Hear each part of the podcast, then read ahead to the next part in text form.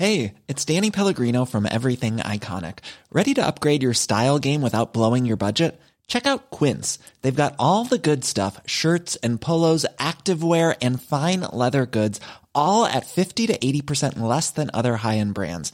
And the best part? They're all about safe, ethical, and responsible manufacturing. Get that luxury vibe without the luxury price tag. Hit up quince.com slash upgrade for free shipping and 365 day returns on your next order. That's quince.com slash upgrade. Everyone knows therapy is great for solving problems, but getting therapy has its own problems too, like finding the right therapist, fitting into their schedule, and of course, the cost. Well, BetterHelp can solve those problems. It's totally online and built around your schedule. It's surprisingly affordable too. Connect with a credentialed therapist by phone, video, or online chat, all from the comfort of your home. Visit betterhelp.com to learn more and save 10% on your first month. That's BetterHelp, H E L P. Burrow's furniture is built for the way you live. From ensuring easy assembly and disassembly to honoring highly requested new colors for their award winning seating, they always have their customers in mind. Their modular seating is made out of durable materials to last and grow with you. And with Burrow, you always get fast, free shipping. Get up to 60% off during Burrow's Memorial Day sale at burrow.com slash ACAST. That's burrow.com slash ACAST. burrow.com slash ACAST. I slutet av juni 2011 började familj och vänner till 27-åriga Lauren Giddings misstänka att hon kanske hade råkat ut för något. Alla visste att hon var upptagen med studier inför sin kommande advokatexamen, men ingen hade nu hört från henne på flera dagar. Inom kort skulle det visa sig att det värsta tänkbara hade hänt och att gärningsmannen befann sig närmare än man först hade kunnat ana. Han skulle dessutom mer eller mindre avslöja sig själv i samband med en omtalad tv-intervju där han under själva inspelningen fick reda på att polisen hade hittat en kropp.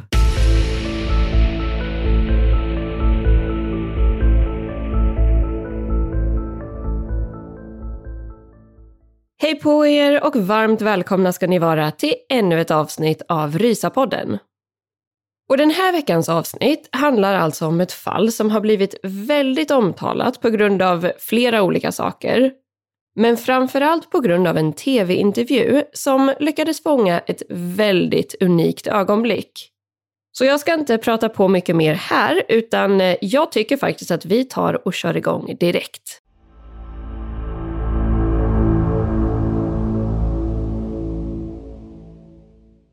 Det här fallet utspelar sig i Macon, som ligger i delstaten Georgia i sydöstra USA.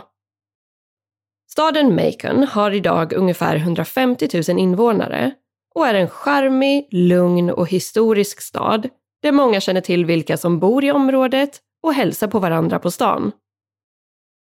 I Macon ligger också Mercer University, ett stort universitet som erbjuder flera olika utbildningar och inriktningar. Bland annat ett populärt juristprogram som grundades redan under slutet av 1800-talet och som heter Mercer University School of Law. De imponerande och vackra gamla lokalerna där juristprogrammet håller till är en av stadens mest välkända byggnader. En person som lockades till det här universitetet och till deras juristprogram var 27-åriga Lauren Giddings hon kom ursprungligen från Maryland där hon växte upp tillsammans med sina föräldrar Bill och Karen samt sina två yngre systrar Caitlin och Sarah. Lauren flyttade sen till Macon, Georgia år 2008 för att studera juristprogrammet på Mercer University. Hon har beskrivits som ambitiös, smart och självsäker, men också som en otroligt snäll, öppen och social person. Lauren var väldigt driven och motiverad kring sina studier och sina framtidsplaner och hade en dröm om att arbeta som offentlig försvarare. En dröm som faktiskt inte var allt för långt bort och under sommaren 2011 så hade Lauren precis blivit färdig med sin utbildning. Det hon hade kvar att genomföra var den sista stora tentan för att få sin advokatexamen eller det som i USA brukar kallas för the bar exam och som är det sista steget för att få arbeta som jurist i en specifik delstat. Vilket i Lawrence fall var delstaten Georgia. Men trots att hon tog sina studier på stort allvar och spenderade väldigt mycket tid på just detta, så hade hon såklart också annat för sig. Lauren älskade bland annat löpning och var ofta ute och sprang när hon hade tid över. Hon hade också ett stort socialt nätverk och brukade ibland vara ute och festa och hitta på saker tillsammans med de andra studenterna. Lauren hade också en väldigt nära relation med sina två yngre systrar, Caitlin och Sarah. Och trots att de nu inte längre bodde tillsammans så hördes de ibland flera gånger per dag. Och nu befinner vi oss alltså vid sommaren 2011 och mer exakt i juni månad. Lauren höll på för fullt med sina studier och förberedelser inför tentan för sin advokatexamen. Hon ska dock ha känt sig relativt självsäker och visste att hon skulle klara av den. Däremot behövde hon fortfarande lägga mycket tid på att plugga och hon ska också ha nämnt detta för sina vänner och sin familj. Detta eftersom att hon kanske skulle vara lite sämre på att svara på meddelanden, telefonsamtal eller att höra av sig överhuvudtaget. Men under onsdagen den 29 juni började Laurens syster Caitlin bli lite orolig. Hon hade nämligen hört av sig till sin syster flera gånger men hade inte fått ett enda svar tillbaka och nu hade flera dagar passerat. Caitlin började därför med att fråga deras mamma Karen om hon kanske hade hört någonting, men fick då svaret att hon inte heller hade pratat med Lauren på ett tag. Och att hon hade antagit att det var för att hon var upptagen med sina studier. Caitlin kände dock att det här var ovanligt och det var inte likt Lauren att inte ens ringa tillbaka om man ändå hade försökt nå henne flera gånger, oavsett hur upptagen hon var. Hon valde därför att kontakta en av Laurens bästa kompisar, Ashley Morehouse. Hon hade inte heller träffat eller hört något från Lauren på flera dagar och erbjöd sig att svänga förbi hennes lägenhet och kolla till henne. Ashley bodde nämligen också i Macon och råkade dessutom befinna sig i närheten när Caitlin ringde. Hon tog med sig sin pojkvän och paret begav sig sen till Laurens lägenhet som låg i byggnaden Barristers Hall och som ligger precis i närheten av Mercer Law School där hon studerade. Den här lägenhetsbyggnaden bestod av två olika våningar och bara ett par lägenheter på varje våning. Ashley och hennes pojkvän knackade på dörren flera gånger och ropade efter Lauren, men fick då inget svar tillbaka. Ingen kom och öppnade och hon svarade inte heller i telefonen när Ashley försökte ringa. Caitlin och Ashley pratade ihop sig igen och kom då på att Lauren brukade ha en extra nyckel till lägenheten som låg gömd utanför. Med hjälp av just den här nyckeln lyckades Ashley och pojkvännen ta sig in genom den låsta dörren och in i lägenheten. Väl där kollade de runt och fortsatte ropa efter Lauren, men det var uppenbart att hon inte var hemma. Något som däremot kändes lite märkligt var att hon verkade ha lämnat saker som sin handväska, plånbok och sina nycklar i bostaden. Och varför skulle Lauren ha lämnat sina normala nycklar hemma, sen lämnat lägenheten och istället låst dörren med sin extra nyckel och sen lagt tillbaka den? Utöver det stod hennes bil också parkerad utanför lägenhetshuset. Någonting kändes väldigt fel och Ashley valde därför att kontakta polisen. Hon började sedan ringa runt till flera av deras vänner, men ingen annan hade sett eller hört från Lauren på flera dagar och senaste gången någon hade sett till henne verkade vara under lördagen den 25 juni. När samtalet kom in till polisen i Macon blev de till en början inte jätteoroliga. Det hände då och då att folk anmäldes som försvunna, men normalt sett brukade den typen av fall lösa sig ganska snabbt. Men polisen begav sig såklart ändå till platsen för att undersöka situationen eftersom Ashley var så pass orolig för sin kompis. Utöver faktumet att dörren hade varit låst så fanns det inte heller några andra tecken på att någon hade brutit sig in i lägenheten eller att någon form av kamp hade utspelat sig där inne. Senare samma kväll bestämde sig Ashley och hennes pojkvän för att själva bege sig ut för att leta efter Lauren. De lyckades också få med sig några fler personer som hjälpte till. Bland annat Laurens granne, Stephen McDaniel. De kollade på alla tänkbara ställen, runt omkring på campus, inne på biblioteket och körde runt i bilar för att se om Lauren kanske var ute på stan eller på en löprunda. Dessvärre fanns det inga spår av henne och vännerna var nu helt övertygade om att någonting faktiskt hade hänt Lauren. Till slut kom morgonen och nu var det alltså torsdagen den 30 juni. Polisen var snabbt på plats vid bostaden för att fortsätta genomsöka området och Laurens lägenhet. Ashley och flera andra vänner var också på plats och erbjöd sig att hjälpa till i sökandet. Även polisen insåg att Laurens vänner och familj troligtvis hade rätt och att någonting verkade ha hänt henne.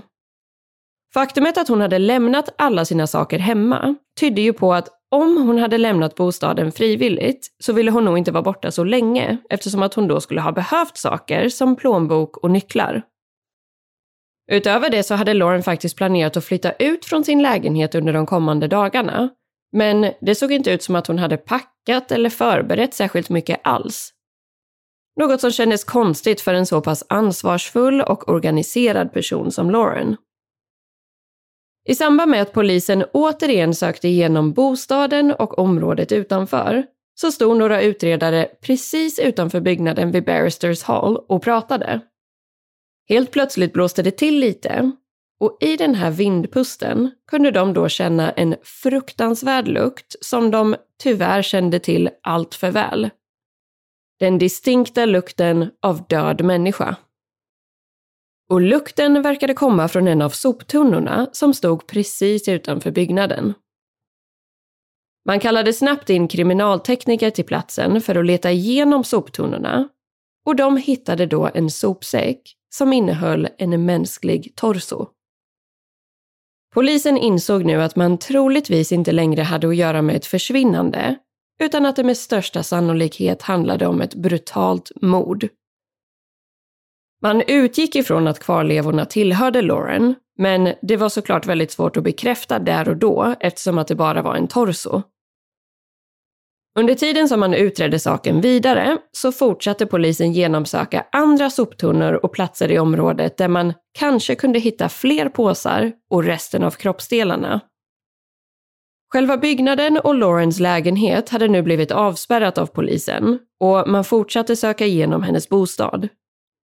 För om hon nu hade blivit mördad och styckad och om det hade hänt inne i lägenheten så tänkte man att det definitivt borde finnas några spår kvar.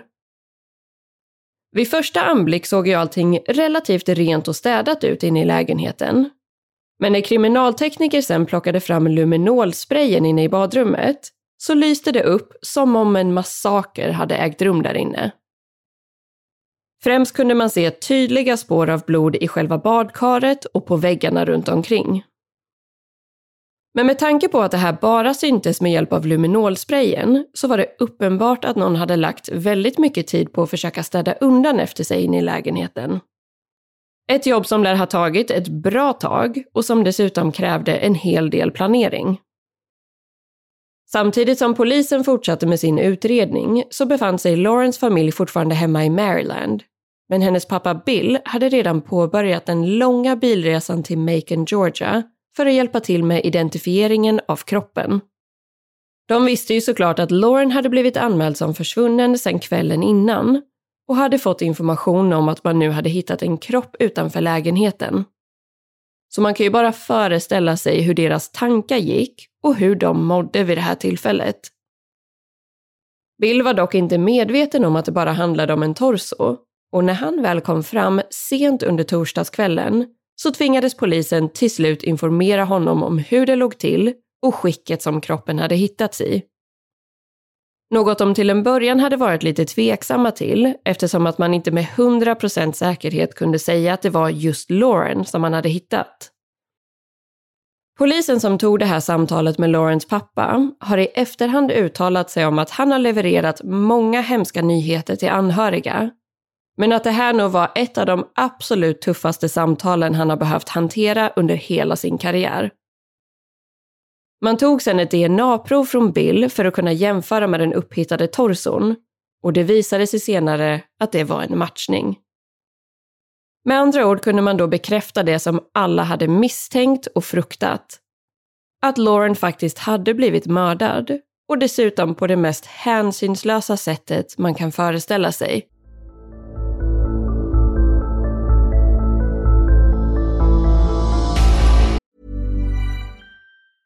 Life is full of awesome what ifs, and some not so much, like unexpected medical costs. That's why United Healthcare provides Health Protector Guard fixed indemnity insurance plans to supplement your primary plan and help manage out of pocket costs. Learn more at uh1.com. Everyone knows therapy is great for solving problems, but getting therapy has its own problems too, like finding the right therapist, fitting into their schedule, and of course, the cost. Well, BetterHelp can solve those problems. It's totally online and built around your schedule. It's surprisingly affordable too. Connect with a credentialed therapist by phone, video, or online chat, all from the comfort of your home. Visit betterhelp.com to learn more and save 10% on your first month. That's BetterHelp H E L P. Hey, it's Ryan Reynolds, and I'm here with Keith, co star of my upcoming film, If, only in theaters, May 17th. Do you want to tell people the big news? All right, I'll do. Sign up now and you'll get unlimited for $15 a month in six months of Paramount Plus Essential Plan on us. Mintmobile.com slash switch. Upfront payment of $45 equivalent to $15 per month. Unlimited over 40 gigabytes per month. Face lower speeds. Videos at 480p. Active Mint customers by 531.24 get six months of Paramount Plus Essential Plan. Auto renews after six months. Offer ends May 31st, 2024. Separate Paramount Plus registration required. Terms and conditions apply if rated PG. Nu tänker jag att vi ska ta och stanna kvar lite vid den tidigare delen av torsdagen den 30 juni. Det vill säga dagen efter att Lauren anmäldes som försvunnen och dagen då man upptäckte torson i soptunnan. Den information som till en början och tidigt under morgonen hade kommit ut i media var ju att en juridikstudent hade försvunnit. Polisen hade fullt upp med sin utredning och att undersöka området kring Laurens lägenhet vilket sen resulterade i att man hittade hennes kvarlevor i soptunnan utanför. I samband med allt det här så plockade man in flera personer för intervjuer och för att få in deras vittnesmål. Bland annat berättade kompisen Ashley att hon såg Lauren senast under fredagen den 24 juni när de var ute och festade tillsammans. Men att Lauren sen hade sovit över hos en kompis som också råkade vara en tidigare pojkvän. Enligt uppgift ska Lauren också ha dejtat en annan person och mer exakt en betydligt äldre man som bodde i en annan stad. Polisen började därför misstänka att mordet eventuellt kunde ha haft någonting att göra med ett kärleksdrama eller svartsjuka från någon av de här två männen. Det här var spår som fortsatte utredas ett tag efteråt, men som senare helt och hållet kunde uteslutas. En annan person som kallades in till polisstationen för att lämna sitt vittnesmål tidigt under torsdagen den 30 juni var Laurens granne, Stephen McDaniel. Han bodde ju trots allt vägg i vägg med Lauren och man ville såklart veta om han kunde ha sett eller hört någonting. Han hade ju också varit med och letat efter Lauren kvällen innan. Steven förklarade då att han också hade studerat på Mercer Law School och att han och Lauren hade haft vissa gemensamma kurser tillsammans och bott grannar under större delen av studietiden. Så de hade absolut haft en del kontakt, men däremot var de inte särskilt nära vänner. Stevens spontana teori var att Lauren eventuellt hade varit ute på en löparrunda och att någon kanske hade kidnappat eller attackerat henne i samband med detta.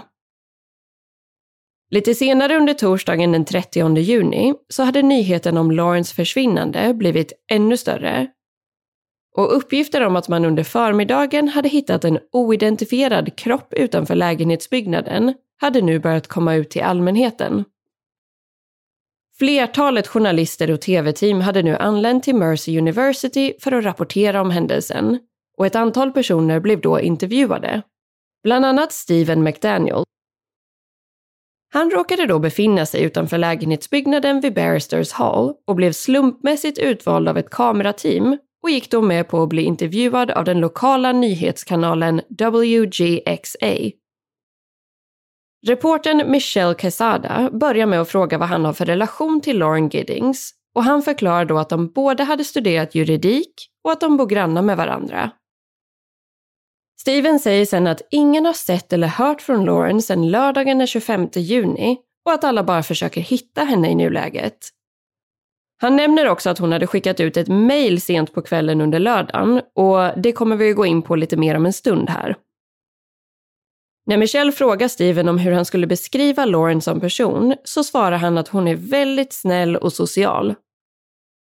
Hon frågar också om han visste om Lauren kunde ha några fiender eller någon som ville henne illa och Steven säger då att han inte alls trodde det.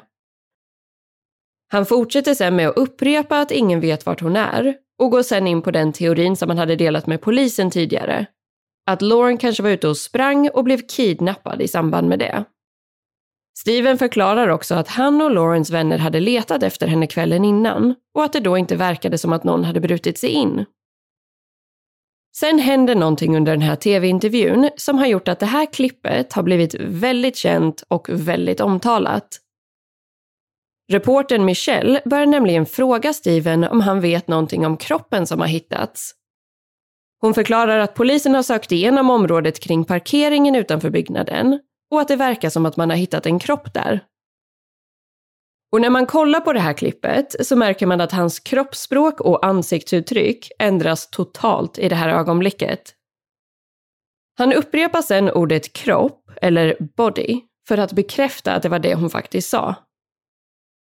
Michelle fortsätter sen att fråga om Steven har sett eller hört någonting kring detta. Han säger först ingenting och bara stirrar mest. Sen upprepar Michelle frågan och han får då inte fram några ord alls. Hon inser då att han blir väldigt chockad och försöker då rädda upp situationen lite och säga att man såklart inte vet om det är samma person, det vill säga om det är Lauren eller inte, men att polisen i alla fall har hittat en kropp. Steven är då fortsatt tyst och hon frågar sen om han mår bra. Han svarar då I think I need to sit down och går sen iväg och sätter sig på marken en bit bort från kameran. Däremot filmas han fortfarande och man kan då se hur han sitter och försöker andas genom paniken. Och jag tänker att vi i avsnittsbeskrivningen kan dela en länk till ett längre klipp som inkluderar större delen av den här tv-intervjun, för det är inte riktigt samma sak att bara höra ljudet. Men för sakens skull och för att ni ska förstå Stevens reaktion lite mer så tänker jag att vi nu ska ta och lyssna på den allra första delen av intervjun fram tills dess att han säger att han måste gå och sätta sig. Och för att förtydliga lite här så var det alltså så att Steven inte var medveten om att man hade hittat en kropp och i hans huvud så var Lauren fortfarande bara försvunnen. För troligtvis hade han lyckats missa den här informationen eftersom att han själv hade suttit inne hos polisen och blivit intervjuad och de hade då inte sagt någonting om vad man hade upptäckt. Så han fick därför höra den här informationen för första gången mitt under själva tv-intervjun och detta fångades då på bild och ljud. Så här kommer i alla fall en kort liten del från just det här ögonblicket. Yeah, Lauren was my neighbor. Um, we're just trying to find out where she is at this point. I mean, no one has seen her since Saturday. I mean, the last time anyone heard from her was an email that she sent out, and I mean, no one's heard from her since. Did you see her hang out with anyone at the time, anything like that? I mean, no, no, no one has seen her since Saturday. I haven't seen anything. I mean, you always hear noise outside, but it's just people walking by, pretty much. And you, uh, she just recently graduated from Mercer. Yeah, she and I were we were both JD students. Um, we graduated back in May. What kind of person was she? I mean, how did you, what did you see? I mean, she's as nice as can be. I mean, very personable, very much a people person. Do you know anybody that, any enemies she might have had, somebody that might want to hurt her? No, I mean, we're, we don't know where she is. I mean, the only thing we can think is that maybe she went out running and someone snatched her. Because I mean, we went at, we went over. One of her friends had a key. We went inside and tried to see if there was anything amiss. But I mean, she had a door jamb that was sitting right by it, so there was no sign that anyone broke in. I mean, the door was locked when everyone got here. I mean, we, we just don't know where she is. What about um, in the like the parking lot area? I know they've been doing a lot of. I think that's where they have recovered the body or whatever they recovered from there. Um, body? Had you heard? Any, had you seen anything there? Had you seen anything there? I, I mean, we don't know if this is the same person. You know what I mean? Like they took out a body there earlier. We don't know if it's the same person or not. So that's why we're trying to ask people if they know who lived there. Are you okay, sir? I think I need to sit down. Okay. Mm. Och efter det här så ska de ha tagit en liten paus från filmandet. Men sen så ska Steven märkligt nog ha kommit tillbaka för att fortsätta bli intervjuad. Och det här pågår då i nästan tio minuter till. Detta trots att teamet förklarar att han verkligen inte behöver ställa upp mer. Men Steven fortsätter då prata på om lite allt möjligt och han beter sig helt annorlunda från hur han var i början av intervjun när han inte kände till att man hittat en kropp. Ena sekunden hyperventilerar han och gråter för att kort därefter sluta gråta och börja prata mer lugnt och sansat igen. Och man märker att han hemskt gärna vill verka upprörd och engagerad, men det känns inte helt naturligt. Framförallt känns det också som en ganska oväntad reaktion och beteende från Steven, baserat på att han bara ska ha varit bekant med Lauren och att de inte var särskilt nära vänner alls. I den senare delen av intervjun säger Steven bland annat att han inte förstår hur en person skulle kunna göra något sånt här.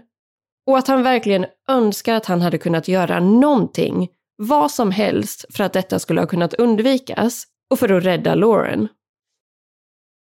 När den här tv-intervjun sändes så tog även polisen del av materialet. De ansåg också att det här var en lite märklig intervju och reagerade på Stevens udda beteende och hans starka reaktioner. Framförallt kring hans reaktion på att man nu hade hittat en kropp. Man valde därför att lägga lite mer fokus på Steven och polisen började bland annat med att fråga alla boende i lägenhetsbyggnaden om att få söka igenom deras lägenheter alla sa då ja direkt, förutom Steven. Han motiverade detta med att han var utbildad jurist och därför var lite extra beskyddande kring sin bostad. Till slut lyckades polisen övertala Steven om att de bara ville utesluta honom och de andra boende som misstänkta och att han inte behövde oroa sig. Han släppte därför in teamet som ganska direkt gjorde några intressanta fynd. Och sent under torsdagskvällen den 30 juni så tog polisen in Steven på ett förhör som varade i flera timmar in på fredagsmorgonen den 1 juli. Och delar av det här förhöret finns att se på Youtube för den som är intresserad. Men under det här förhöret så har Steven ett helt annat beteende än under den tv-intervjun som ni precis hörde ett klipp från. Han sitter nämligen helt stilla och svarar på frågor med en väldigt tyst och lågmäld röst så att man knappt hör vad han säger. På de flesta frågorna svarar han också bara ja, nej eller att han inte vet eller inte minns. Något som gör förhörsledaren väldigt frustrerad eftersom att Steven tidigare under dagen hade stått och pratat med media i mer än tio minuter. Och det här är verkligen en ganska obehaglig video, för han sitter då där vid bordet, helt blek med sitt långa, vågiga, mörka hår. Och man kan till och med spola fram och tillbaka i videon flera minuter. Och det sjuka är att det ser då ut som att man har pausat videon, eftersom att han inte rör sig överhuvudtaget. Men han säger alltså inte särskilt mycket i det här förhöret, men däremot ska han tidigare under dagen ha sagt till poliserna som sökte igenom hans lägenhet att han var oskuld och att han sparade sig till äktenskapet. Detta efter att de hade börjat fråga ganska personliga frågor, som om han hade någon flickvän och om han var sexuellt aktiv. När de sen hittade ett par kondomer i bostaden så frågade de Steven varför han skulle behöva dem. Han ska då ha förklarat att han hade stulit kondomerna från ett par andra studenters lägenheter i byggnaden och att han hade varit inne i deras bostäder när de inte var hemma. Det visade sig nämligen att Steven hade en så kallad master key, eller huvudnyckel, som gick till samtliga lägenheter i byggnaden, inklusive Lawrence lägenhet. Det ska dock inte ha varit därifrån han hade stulit en kondom. Och det som utredarna hade fått till sig var att det bara fanns två exemplar av den här huvudnyckeln och de två personerna hade man redan pratat med och kunnat utesluta. Man valde därför att gripa Steven utifrån att han nu hade erkänt sig skyldig till inbrott. Det här gjorde man framförallt för att kunna låsa in honom samtidigt som man fortsatte leta efter mer bevis för hans eventuella inblandning i mordet på Lauren. När man sedan återvände till Stevens lägenhet för en mer noggrann genomsökning så hittade man ännu fler saker som talade för att han definitivt satt på mer information än vad han hade velat dela med sig av. Bland annat hittades ett par trosor som det senare visade sig finnas spår av Laurens DNA på. Man hittade också flera USB-stickor, varav minst en av dem ska ha innehållit bilder på sexuella övergrepp mot minderåriga olika typer av våldsam porr. Utöver det hittade man också en pappersförpackning till en bågfil.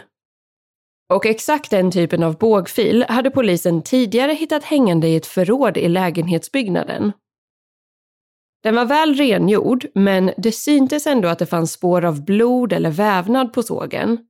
Och man kunde senare bekräfta att det DNA tillhörde Lauren. Det var med andra ord just den här bågfilen som Steven hade använt för att stycka och såga upp hennes kropp med i badkaret. Förrådet som bågfilen hängde i kunde man dessutom bara komma in till med hjälp av den huvudnyckeln som Steven hade i sin lägenhet. När polisen genomsökte alla hans USB-stickor, hans videokamera och hans laptop så hittade man ännu mer bevis, bland annat hundratals bilder på Lauren. Steven hade också sökt på hennes namn, hennes sociala medier och hennes LinkedIn-profil otaliga gånger, även om han också hade försökt radera vissa delar av sin sökhistorik. Man hittade också raderade filer från en extremt obehaglig videoinspelning. Det här var inspelat under kvällen innan Lauren blev mördad och Steven hade då satt fast videokameran på någon form av pinne och därefter filmat in i hennes lägenhet genom persiennerna. Detta för att kunna se om hon var hemma, vad hon gjorde och för att kunna planera sin attack. Med andra ord hade Steven stalkat Lauren under en längre period och det här var faktiskt någonting som hon hade känt på sig innan mordet ägde rum. För i den här tv-intervjun så nämnde ju Steven att Lauren hade skickat ut ett mejl under lördagskvällen och att det här var den sista kontakten man hade från henne. Det här mejlet skickade Lauren runt klockan halv elva under lördagskvällen den 25 juni och mottagaren var den äldre killen som hon träffade och som bodde i en annan stad. I det här mejlet förklarade Lauren bland annat att hon trodde att någon hade försökt bryta sig in i hennes lägenhet bara ett par dagar tidigare och att det kändes som att någon hade varit inne i bostaden precis innan hon själv kom hem. Enligt flera källor så ska hon också ha nämnt att hon kände sig iakttagen och att någonting pågick i hennes bostad till andra personer också, bland annat till sin syster Caitlin. Hon ska ha beskrivit det som att det kändes annorlunda i lägenheten och att det verkade som att vissa saker hade flyttats. I det här mejlet som Lauren skickade ut under lördagskvällen så ska hon däremot ha sagt att det säkert bara var några lokala bråkstakar eller i hennes ord Macon hoodlums som låg bakom inbrottsförsöket. Men det visade sig att Laurens instinkt och magkänsla hade varit långt ifrån felaktig. Hon hade mycket riktigt en stalker som dessutom bodde precis intill. En väldigt sorglig detalj i allt det här är också att Lauren har beskrivits som väldigt snäll och att hon var snäll mot alla hon träffade, vilket också inkluderade Steven. Han beskrivs som väldigt tystlåten, tillbakadragen och lite udda och konstig av andra studenter i området. Han höll sig mycket för sig själv och hade inte så många vänner och gick nästan aldrig ut. Många tyckte till och med att han var lite smått obehaglig, och folk hade ibland skämtat om att Steven skulle vara farlig. Även om ingen såklart på riktigt trodde att han var det. Och trots att de inte var nära vänner alls så ska Lauren då ofta ha försvarat honom och sagt att om Steven nu skulle vara farlig så skulle hon nog vara den enda som gick säker eftersom att hon alltid var så trevlig mot honom. Något som tyvärr visade sig bli helt tvärtom.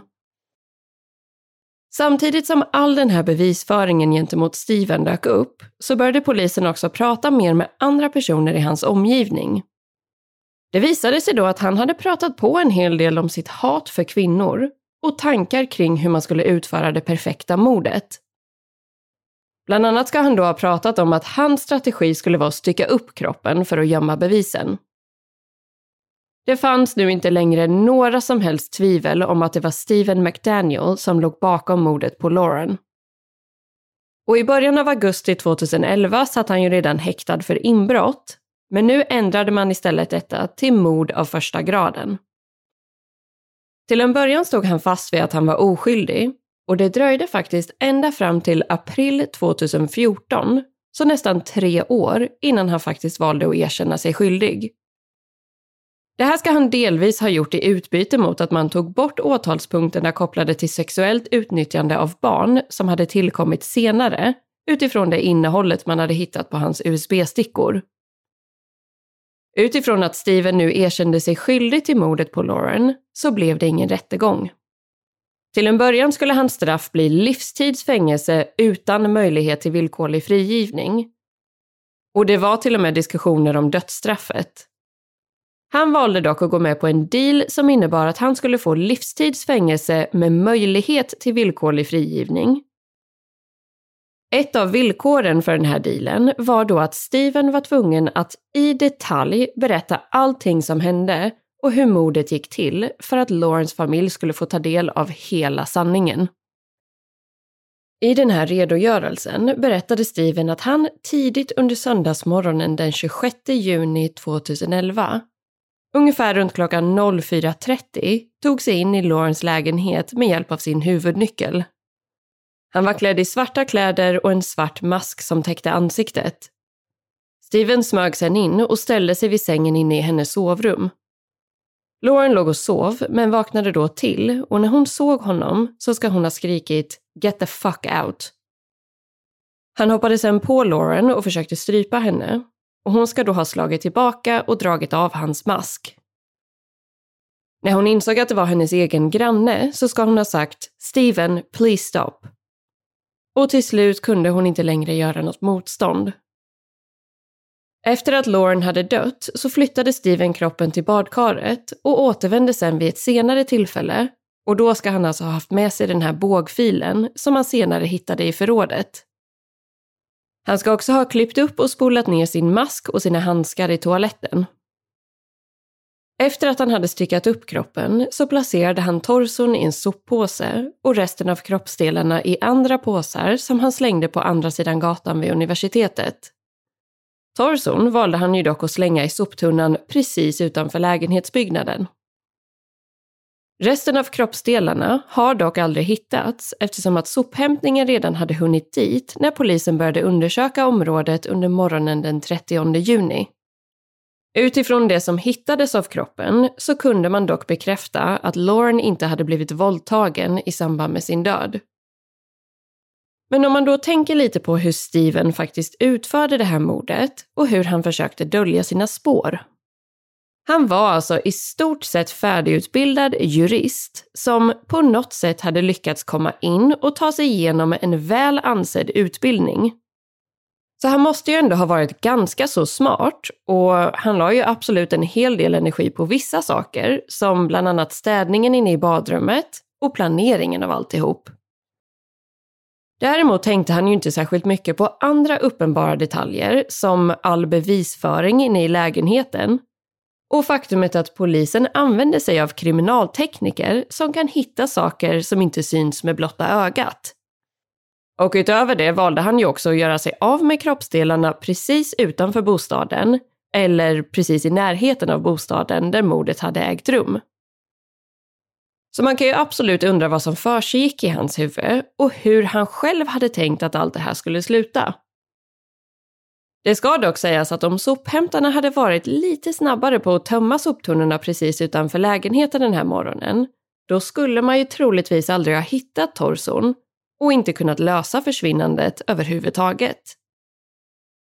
Steven själv har aldrig förklarat varför han mördade Lauren, men teorin kring hans motiv är att han uppenbarligen var besatt av henne och att han mördade Lauren just den här helgen eftersom att hon hade planerat att flytta iväg från honom och gå vidare med sitt liv någon annanstans. Teorin är då att Steven ska ha tänkt att om inte jag kan få henne så ska ingen annan få henne heller. Många är också övertygade om att Steven tids nog skulle ha blivit en seriemördare och mördat ännu fler kvinnor om han inte hade åkt fast.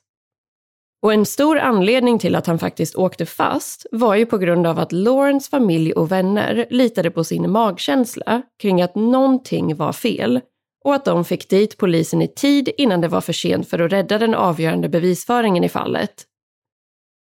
Alla studenter vid Mercy University och invånare runt om i Macon blev såklart enormt lättade över att man lyckades hitta mördaren och kunde återigen känna sig trygga i sina bostäder.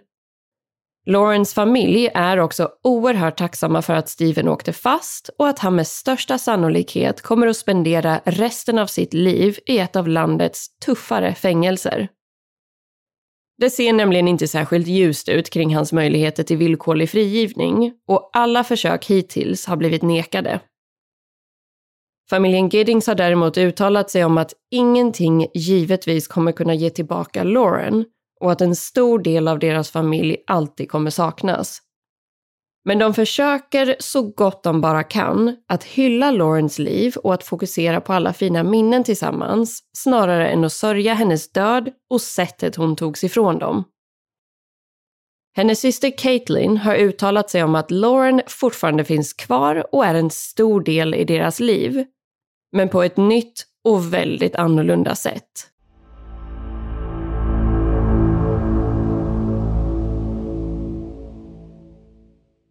Ja, det här är ju verkligen ett tungt fall att ta del av. Och man kan ju bara tänka sig vad som hade kunnat hända om Stephen McDaniel hade gått fri efter det här mordet istället. Så han må ha varit smart, men uppenbarligen inte tillräckligt smart. Och tur är väl det. Och trots att det som sagt har varit ett ganska intensivt avsnitt den här veckan så hoppas jag i alla fall att ni har tyckt att det har varit intressant att ta del av. Och om ni uppskattar den här podden så får ni hemskt, hemskt gärna lämna ett betyg eller en liten recension i den appen som ni lyssnar via. För det hjälper faktiskt mer än vad man kan tro med att sprida ordet om podden så att ännu fler härliga lyssnare får möjligheten att hitta hit. Och vi får in så många fina meddelanden och DMs från er som lyssnar och som gillar podden. Och det gör oss verkligen så otroligt glada och tacksamma. Så om bara en liten bråkdel av de värmande orden fanns tillgängliga offentligt så skulle det vara helt fantastiskt. Så om ni har tid och lust så får ni hemskt gärna hjälpa oss med det. Men med det sagt så ska vi faktiskt ta och runda av här, så jag säger helt enkelt tusen tack för att just du har valt att lyssna på det här avsnittet av Rysapodden.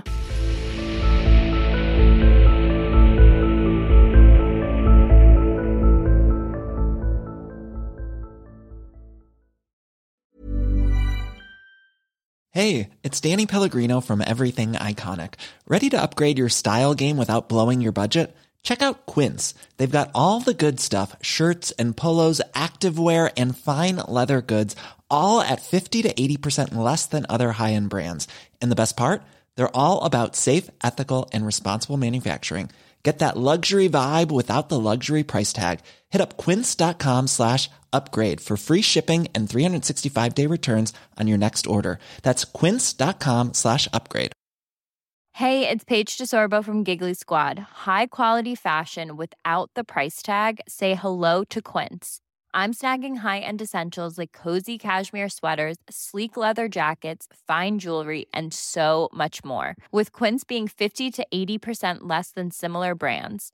And they partner with factories that prioritize safe, ethical, and responsible manufacturing. I love that. Luxury quality within reach. Go to quince.com slash style to get free shipping and 365 day returns on your next order. Quince.com slash style.